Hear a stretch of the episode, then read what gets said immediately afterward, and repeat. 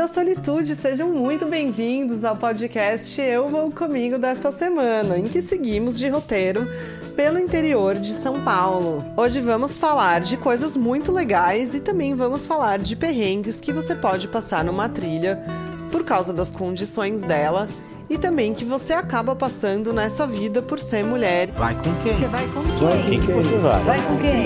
Eu vou comigo!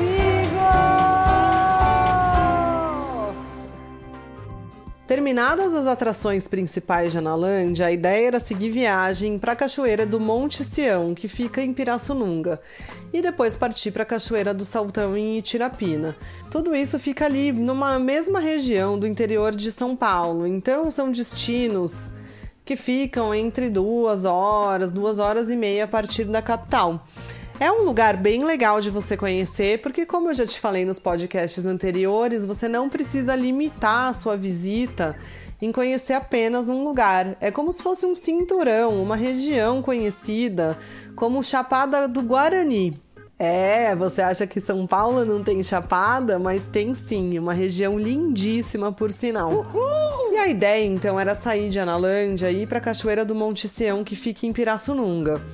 Acontece que tinha caído uma bela de uma tempestade em Pirassununga. Tinha mesmo, foi uma daquelas bem tristes que destruiu bem a cidade, inclusive. Foram casas alagadas, telhados arrancados, muito desespero.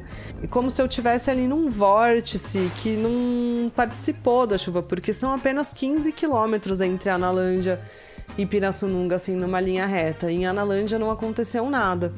Mas Pirassununga foi uma preocupação. E aí ainda vem aquela questão, mas será que vou para Cachoeira, né? Ainda, além da cidade estar se recuperando? Conversei com o pessoal ali das informações turísticas de Analândia e eles falaram que achavam que dava certo, porque a Cachoeira ficava longe da área que tinha sido mais afetada e tudo mais. Então bora, pé na estrada, a ideia é tentar chegar lá. E se não conseguir, né, vai embora, enfim. Aí arrumei as coisas, né, fiz o check-out do hostel, aquele momento mais triste, porque já tinha feito os amigos por lá, e esse é um momento que eu sempre acho, assim, triste e satisfatório ao mesmo tempo, porque quando você sente saudade já das pessoas que você tá ali convivendo, significa que você criou um vínculo importante, um vínculo marcante. Pessoas que permitiram que você entrasse na vida delas e você também permitiu que elas entrassem na sua. E ocorreu uma troca ali importante de experiências, de carinho mesmo, né? E alegrias, de bons momentos vividos, que por mais que você repita viagens, nunca mais acontecerão, né? Porque serão sempre momentos diferentes da vida de todas as pessoas. Isso eu acho muito legal, é uma coisa que eu gosto muito de construir e de carregar comigo.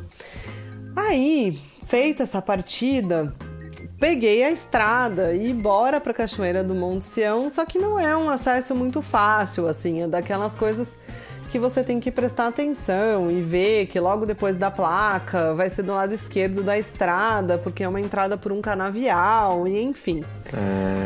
Fica a dica que se você vem de Pirassununga para o sentido de Analândia, tem uma placa. Agora, se você vai do sentido de Analândia para Pirassununga, não dá para se distrair, porque tem sim uma placa, mas é daquelas que piscou, perdeu. Obviamente, perdi a placa. Oh. Tive que fazer um retorno ali depois de andar um pouquinho mais. Mas foi tudo bem. E outra coisa interessante... Não, essa eu vou contar pra você daqui a pouco. Só não me deixe esquecer. Oh, não. Enfim, encontrada a estrada, segui ali pra uma reta pelo meio de um canavial e tudo mais. E de repente, ploft, você já chega na placa da cachoeira, já dá pra escutar ali o barulho dela de cima, só que não dá pra ter noção da magnitude desse lugar. Uma parte um pouco triste é que tinha muito lixo acumulado ali na parte de cima. Eu não sei se as pessoas juntam pra fazer um churrasco, alguma coisa por lá, e depois deixaram por ali. Não parece ser um lugar onde passa uma coleta regularmente. Outra coisa interessante dessa cachoeira é que ela tem uma parte pra quem pratica nudismo. Isso é bem legal, apesar de que eu vou te contar daqui a pouco que não é muito fácil de chegar nesse pedaço. Mas antes de tudo, a gente tem que chegar na cachoeira, né? Então, ainda que tivesse chovido bastante, o que estava mais prejudicado era a trilha. porque eu encontrei uma trilha de bastante difícil acesso, tá bom? Então, se você tá sozinho, não tem experiência de trilha, eu recomendo que você encontre alguém para descer com você por uma questão de segurança mesmo. Por quê? Porque a cachoeira é maravilhosa. Logo que você chega, você tem que descer um caminho e você já tá no alto da cabeceira da cachoeira. E aí você vai descendo pela lateral. Então, tem uns pedaços nessa lateral que só passa um pezinho por vez. É a largura do seu pé certinho e é penhasco do lado que já dá direto na cachoeira.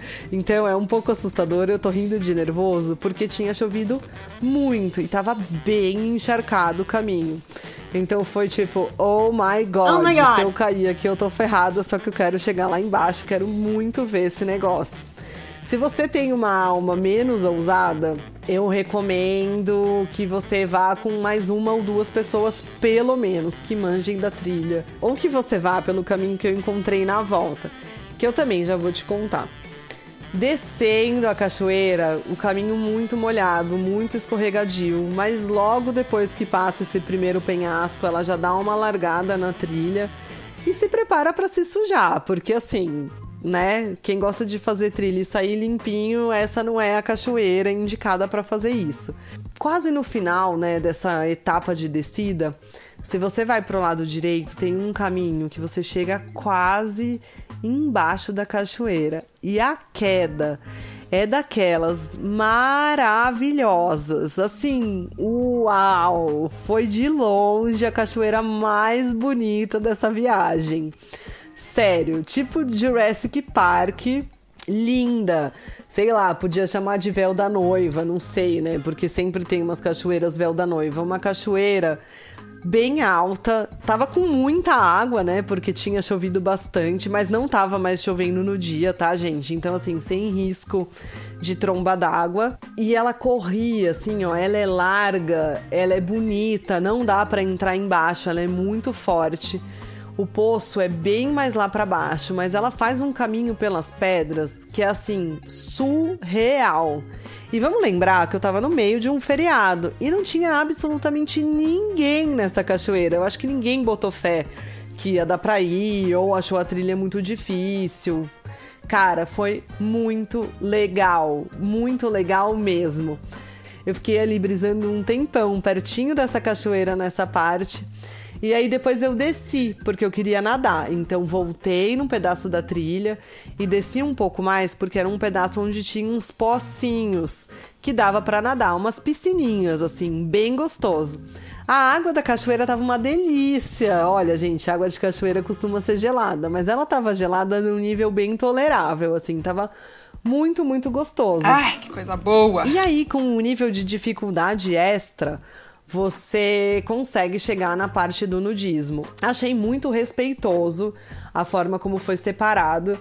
Então, existe uma lona que separa as duas áreas e tem total privacidade. Não consegui chegar lá, não entendi como era o caminho. Eu tava muito curiosa para vivenciar mesmo, né, essa experiência como um todo. Eu já vivenciei em alguns momentos essa ida em praias de nudismo e tudo mais, e queria ver como que era na cachoeira. Acho muito libertador, acho uma delícia, e tudo é feito com muito respeito nessa seara, né, porque esse mundo do nudismo é um mundo muito sério. Então, pra quem não conhece, né, não é sacanagem, não é zoeira, é um estilo de vida.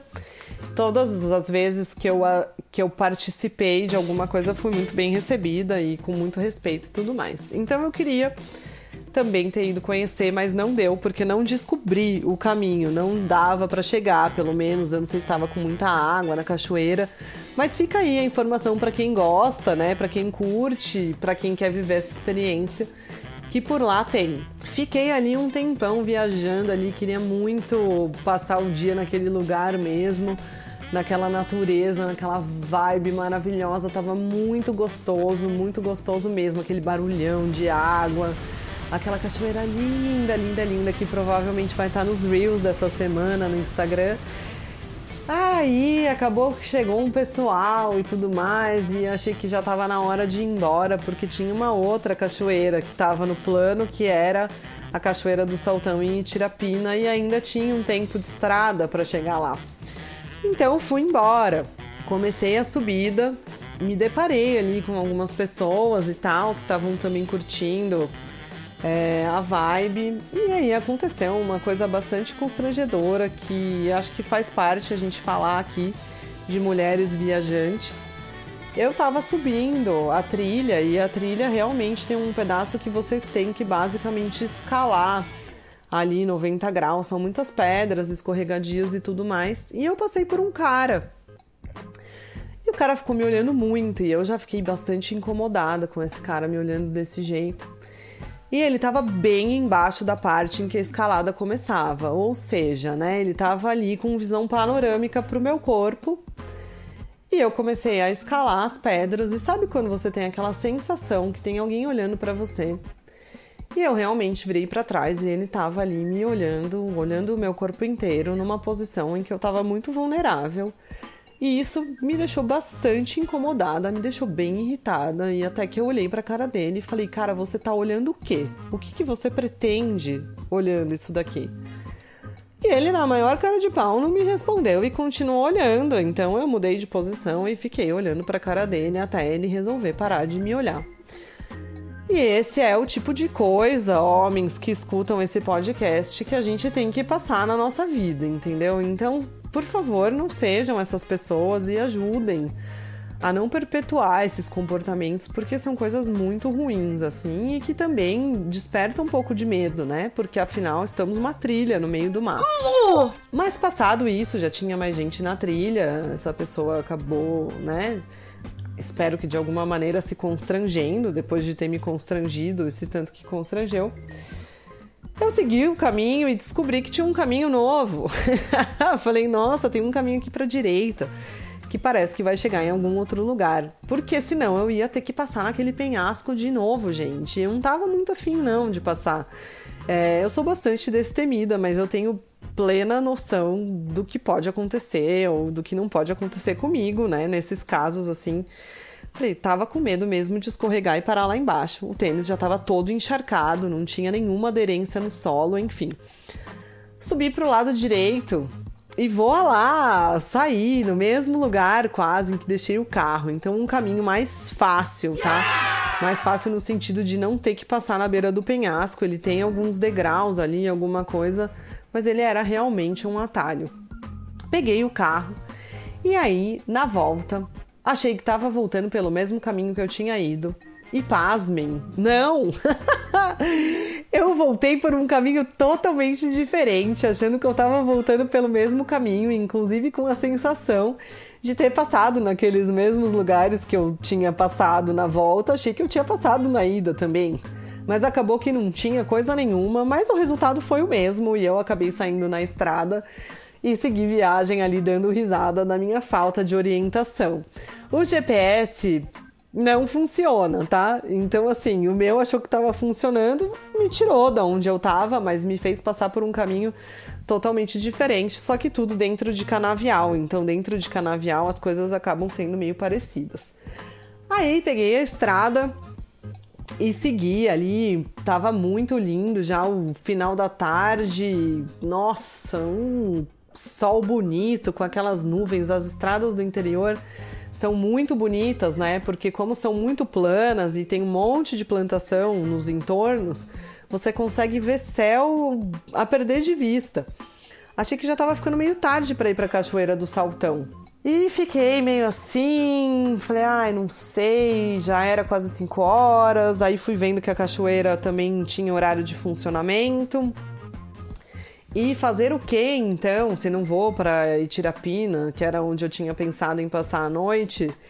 Corre no mapa para ver o que tem por perto e seguir para Brotas.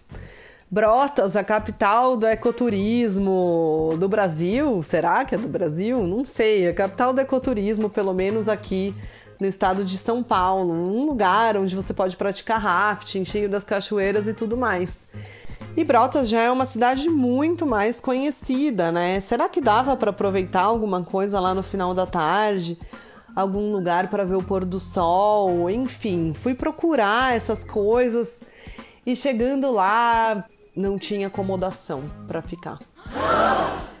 E agora, porque já era fim de tarde, será que eu fiquei preocupada? Será que eu fiquei na rua? Será que segui viagem por Brotas? Eu vou te contar isso no podcast da próxima semana, porque esse daqui já tá bem comprido, né? E ainda tem muita história pela frente.